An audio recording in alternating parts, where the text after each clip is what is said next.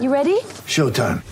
On May 3rd, summer starts with The Fall Guy. Let's do it later. Let's drink a spicy margarita. Make some bad decisions. Yes. Audiences are falling in love with the most entertaining film of the year. Fall guy. Fall guy. Fall guy. That's what the poster said. See Ryan Gosling and Emily Blunt in the movie critics say exists to make you happy. Trying to make it out? Nope. Because I don't either. It's not what I'm into right now. What are you into? Talking. Yeah. The Fall Guy. Only in theaters May 3rd. Rated PG-13. Get ready for the greatest roast of all time the Roast of Tom Brady, a Netflix live event happening May 5th. Hosted by Kevin Hart, the seven time world champion gets his cleats held to the fire by famous friends and frenemies on an unforgettable night where everything is fair game. Tune in on May 5th at 5 p.m. Pacific time for the Roast of Tom Brady, live only on Netflix. Thanks for choosing this free Anfield Index podcast. If you'd prefer to listen to this or any of our other shows without adverts, then now's the time to check out Anfield Index Pro. With AI Pro, you can supercharge your entire listening experience. You'll not only get all of our podcasts without the ads, but you'll have them far faster with our quick publish feature available exclusively for subscribers. AI Pro also puts you in the heart of our sound studio with an option to listen to many of our shows live and interact with the podcasters in real time as the shows are recording. Upgrading couldn't be easier. AI Pro is available on all popular podcast platforms, and we have our own apps for Apple and Android. Just head on over to AnfieldIndexPro.com and get started today. Hello and welcome to the Daily Red, your lunchtime catch up on all things Liverpool FC on a dull Wednesday where we're just getting more bad news after more bad news. So, Virgil van Dijk has a hamstring injury. Well, that's just great. Uh, it's more serious than initially thought, which is pretty ominous sounding. He's definitely out of the Wolves game, but you wouldn't have expected him to play in that anyway. That definitely seems like a game for the, the Joe Gomez Nat Phillips centre back pairing. Jarell Quansah getting 25 minutes off the bench. Ramsey and Tsimikas as the fullbacks. Bit of Caoimhin Kelleher in goal. Henderson, Milner if fit, and Elliott in midfield. And then up front, Carvalho, Doak, and whoever's knocking around the academy. Losing Virgil is not going to be good, though. I know he hasn't been great this season, but he was looking better coming out of the restart than he had. Obviously, he looked slow, flat out slow, trying to chase back against Bryan Mbeumo. But it is worth noting, Mbeumo is rapid, and clearly Virgil had an injury.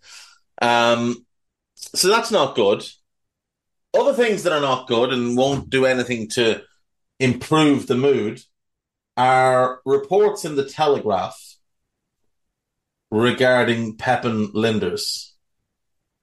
So Sam Wallace has written a piece in the Telegraph which begins talking about Cody Gakpo and how we nicked him from under the nose of Manchester United. It goes on to talk about the injuries to Firmino, Jota, and Diaz and how they seem to be quite slow in their recovery from these injuries. It asks the question what has happened to the great Jurgen Klopp team of the era?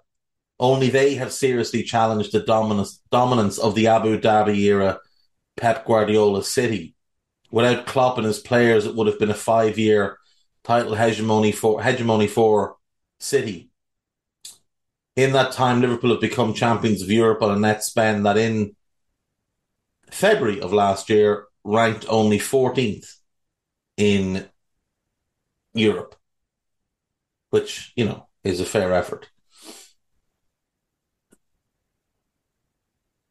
Then it mentions Jamie Carragher and his comments on Monday Night Football after the game, where he said, I don't know if there's an influence from Pep Lijnders because Jurgen Klopp's number two, but he spoke of how the players, the, the type of players had changed and how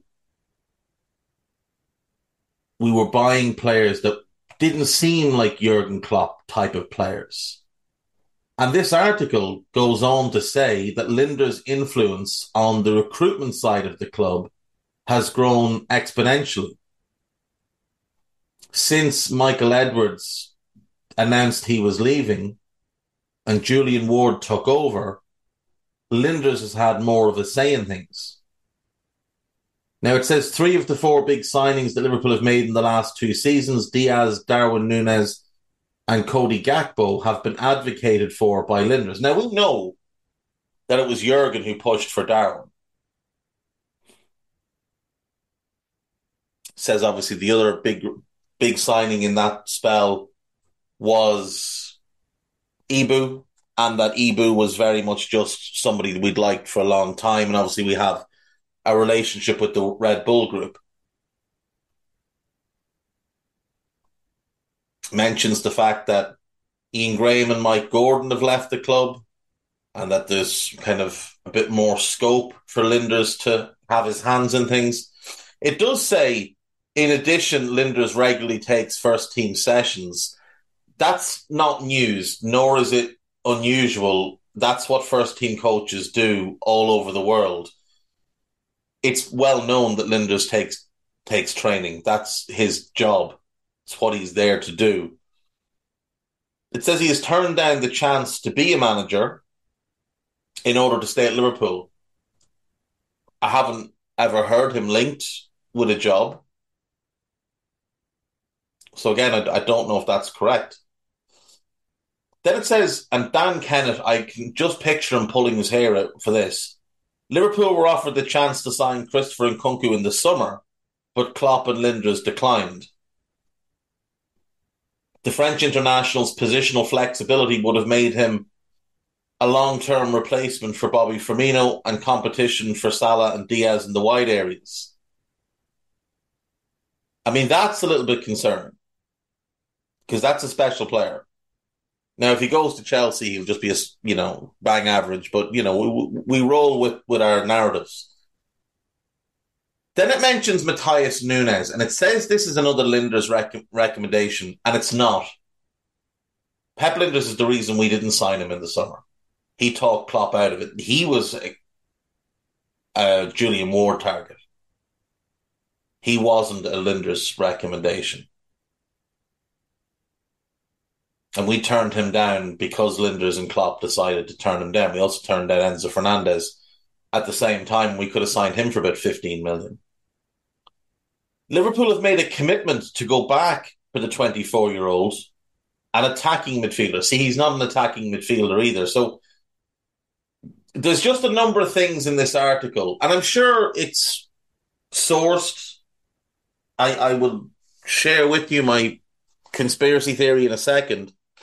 But there's a number of inaccurate things in this article, like little things, such as calling Matheus Nunes an attacking midfielder, which he absolutely is not. He's much better when he operates in deeper positions. He's far more defensive than attack minded. He can do both. He's an excellent technician, but he's tenacious. He's a battler. He's really good positionally.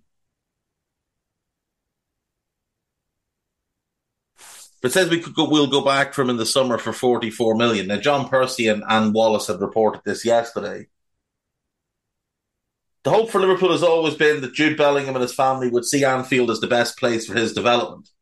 He will, in any case, be a very wealthy young man wherever he chooses, and his career decisions thus far have never prioritised money. The worry for Liverpool is that City can make a better pitch for Bellingham. And then it goes on to talk about how Liverpool haven't signed a midfielder in four and a half years. It confirms what we knew that Jurgen Klopp was the one that forced through the new contract for Jordan Henderson, which just didn't need to happen. Talks about Fabinho's age, players who, leave, who are leaving the club.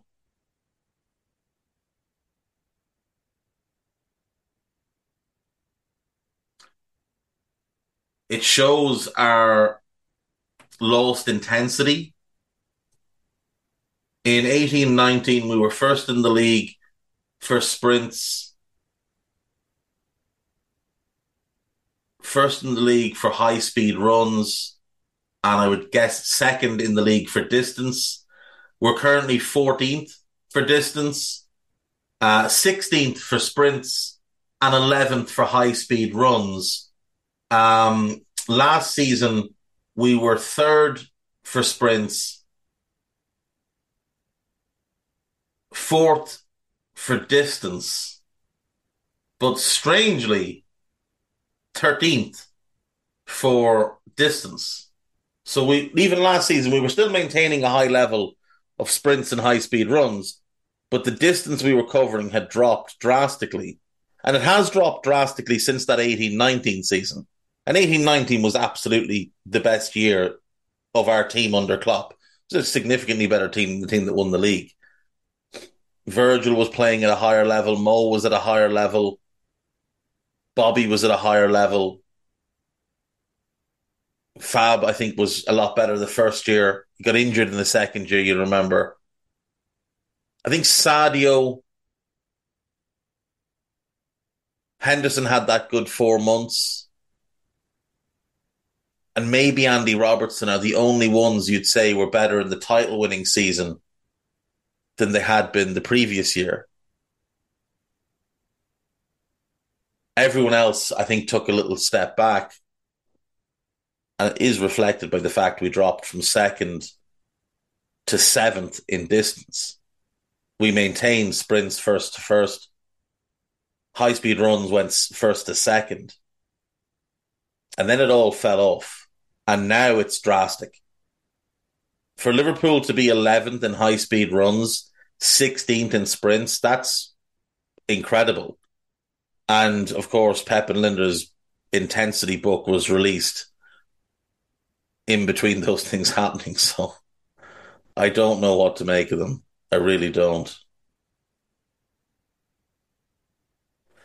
Um, my conspiracy on this is Jamie Carragher brought it up on Monday Night Football. Jamie Carragher is a columnist for The Telegraph. Sam Wallace is one of the chief football writers at The Telegraph. Sam Wallace is not a Liverpool reporter. Sam Wallace is a Manchester reporter. And his primary focus has always been United and City, never us. I'd be interested to go back through his archives and see how often he's written about us. I would say not very regularly. So I do wonder if Carragher is the source for some of this stuff. If maybe he couldn't say fully what he wanted to say on Monday Night Football, and this is the medium for him to get the information he had and the views he had out. And Wallace is a, is a good journalist. He is. But like I said, there's certain things in that article. Like the thing about Lijnders taking training, that's neither a secret or news or surprising. Everybody has already known that. There's other bits like Nunez being a, a suggestion. It's just not true.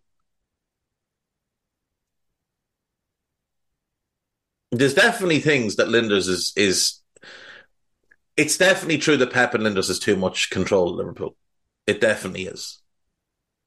The style of play we see is not Jurgen Klopp's style of play. It just isn't. It's Pep and Lijnders' style of play. If you saw any of the games he managed at NEC, this is largely how they played, which is a world away from how we used to play and how Dortmund played and how Mainz played.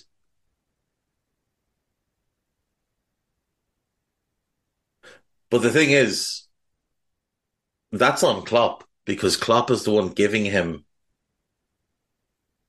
this much power, this much control, this much input. That's not good. It's not good at all. A good assistant manager is rarely seen and even less often heard.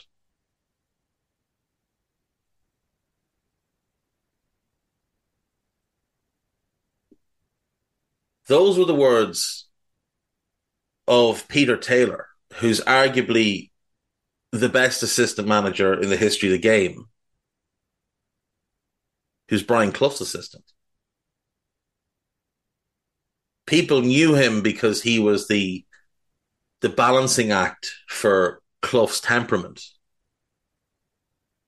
And he was influential behind the scenes because Clough put faith in him as a scout. But he never gave interviews. He didn't write a book until he was ready to retire. Or he had he had retired in truth. He had retired when he wrote his book. I don't know. I just find the whole thing very strange.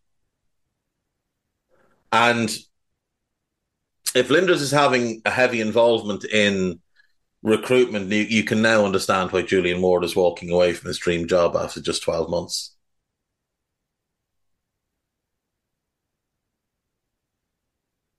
I don't know what it is about Lijnders that Klopp sees that, that makes him think this guy can do it all. Maybe they're grooming him to take over from Klopp. If that's the case, we're screwed. Absolutely screwed.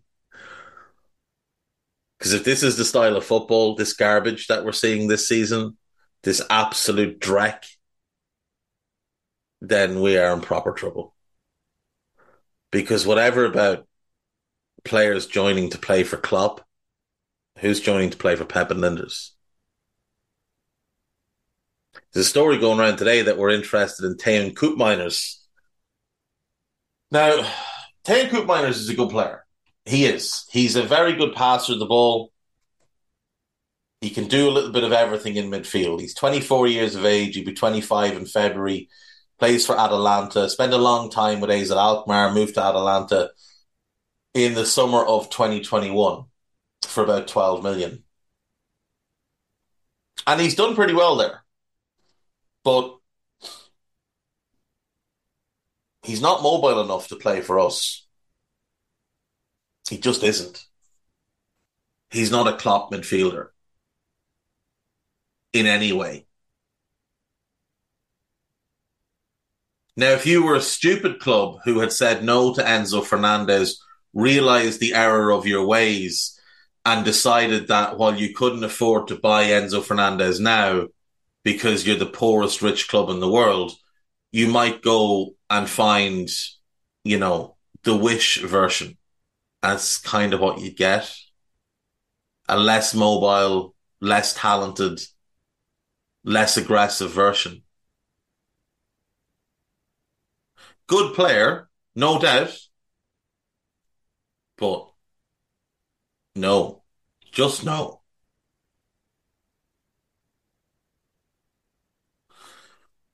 The main Liverpool websites today, there is a piece on Virgil on This is Anfield regarding the injury. There is a piece up Alex Oxlade Chamberlain, Liverpool's most Liverpool's most un, most misunderstood player. Um, stubbornly flex, stu- stubbornly inflexible. I can't read today. Stubbornly inflexible. Three Klopp rules forgotten and taking responsibility key figure who abruptly left Liverpool is now working for Man United. That is Jim Moxon. Um,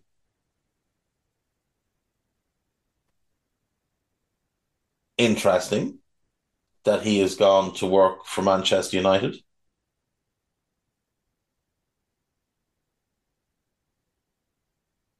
You would wonder what the situation was that caused his departure. Uh, Jurgen Klopp declined deal for RB Leipzig striker. That is Christopher Nkunku. Liverpool fans label Moises Caicedo perfect for us after destroying Everton. I, I watched that game after the fact. It, it, it, wasn't even that he destroyed them. He just he put them all in his pocket and just strolled around the field like he owned the place. Um, well done, well done, the Ev. The Ev lifted my mood last night. They did. I was watching Yellowstone ignoring all football, still fucking livid about about the shit show in midfield. And Lisa Marie DM'd me and was like, well, at least the Everton result will cheer you up. And I hadn't seen it, so I looked and they were 4 0 down. Wonderful. And Evan Ferguson scored. So, yeah, double bubble. Um, yeah, loads of good stuff on This is Anfield, Liverpool.com.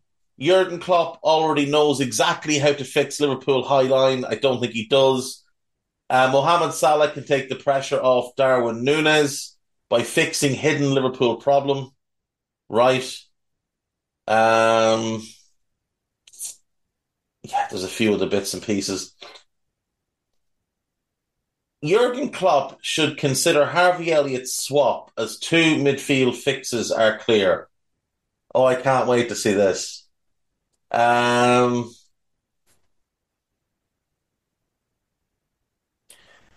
Jurgen Klopp has committed himself to changing the structure of the Liverpool midfield. Harvey Elliott is playing there at the moment, but he's not the only one in a similar mould. Fabio Carvalho appears to be a number 10 who for now plays wide in the left, but could become an 8. No, he couldn't. No, he couldn't. Curtis Jones came before him on a similar path, and Bobby Clark is emerging uh, is an emerging talent has similar tendencies. He's emerging talent with similar issues. He's tiny. Curtis Jones, at least, is a unit. The idea is to evolve Liverpool's midfield into something the fans had craved nobody wanted to see us wide open and with midgets running around in midfield. I'm sorry, nobody craved that. Um, Elliott, though, has drawn criticism for his performances at times this season. That is unfair on the teenager, and not just because of his age. He's played a lot more football than he should have. Well, I do agree, he's played a lot more than he should have. It's not unfair to criticise him. Like, we can't just allow players to go out there and cost us goals in back to back games and be a complete liability and then say, oh, well, it's fine, they're only a kid. That's not how it works. You may be a teenager and you may only be a kid and you may not, may be far too young to actually be in the team. But at the end of the day, when you're taking home big boy money, you get big boy criticism. That's just how it works. It's not Elliott's fault that he's playing poorly. He's not a midfielder. He just isn't a midfielder.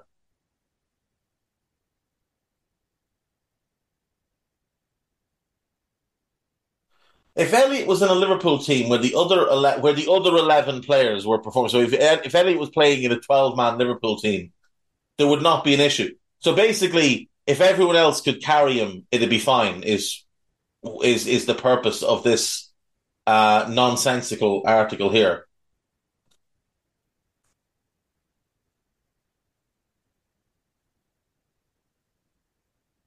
Also, the idea is we move Mo into the middle Darwin on the left and play Harvey on the right of the front three. It doesn't have enough pace to play in the front three. So, no, this is garbage. So, Matt Addison, no. Uh, three things definitely happening, definitely happened due to Liverpool's transfer stance. Garbage. Liverpool get Jude Bellingham transfer front runner reassurance as FSG chase 55 million striker. Well, FSG don't chase anybody. So I'm not sure why their name is always put into headlines, maybe for clicks. Um, Nunez talk played down by who? Oh, by Lopetegui. Uh, Liverpool apparently want Randal Kolo Muani. Wouldn't believe a word of it, to be totally honest. Uh, Liverpool confident on that's crap. Like Liverpool.com is crap today. So uh, moving on. AnfieldIndex.com, always reliable. Uh, why I believe we will sign Moises Caicedo, just not yet. That is by Stephen Smith. Lessons learned from Brentford. That is David Davis. The leaving of Liverpool. Decision time for FSG. That one is by Mo Chatra. So do give that one a look. Mo had a brilliant thread. This is like a this is like his thread put into article form. You can check the thread out either by going on the website and looking at the article or go on Mo's um, Twitter feed and you'll see it there. Harvey Elliott, Careful Management Key for All, uh, also by David Davis. Podcast wise, there is a new Pro Plus, which is a transfer show. entitled Passive or Aggressive with Trev and Dave Davis. And there will be a new scouted recorded today where I'm going to shout at Carl. He doesn't know it yet, and he won't hear this before we record, but I'm going to shout at him. And that's the main focus of my day. You aren't here. I can't shout at you. You won't talk back. So I'm going to shout at him instead. And I don't like shouting at Guy. Guy's too nice. So I'm going to shout at Carl instead. He deserves it. He's a big J journalist. Don't feel sorry for him. See you tomorrow. Bye bye. We hope you enjoyed listening to this Anfield Index show. Please be sure to subscribe to our channel so future podcasts find their way to your device automatically. There's nothing quite like fan engagement, and we'd love to know what you think of anything discussed on this show. The best way to get in touch is over on our free Discord community, where both podcasters and listeners debate the hottest LFC topics 24 7. Sign up free now at AnfieldIndex.com forward slash Discord. You won't regret it. You can also follow us on Twitter at Anfield Index and find us on Facebook by searching for Anfield Index. Oh, and before you go, we'd love it if you could leave us a five star review on your favourite podcast app. It only takes a couple of seconds, and it means the world to the people who create these free shows. Sports Social Podcast Network.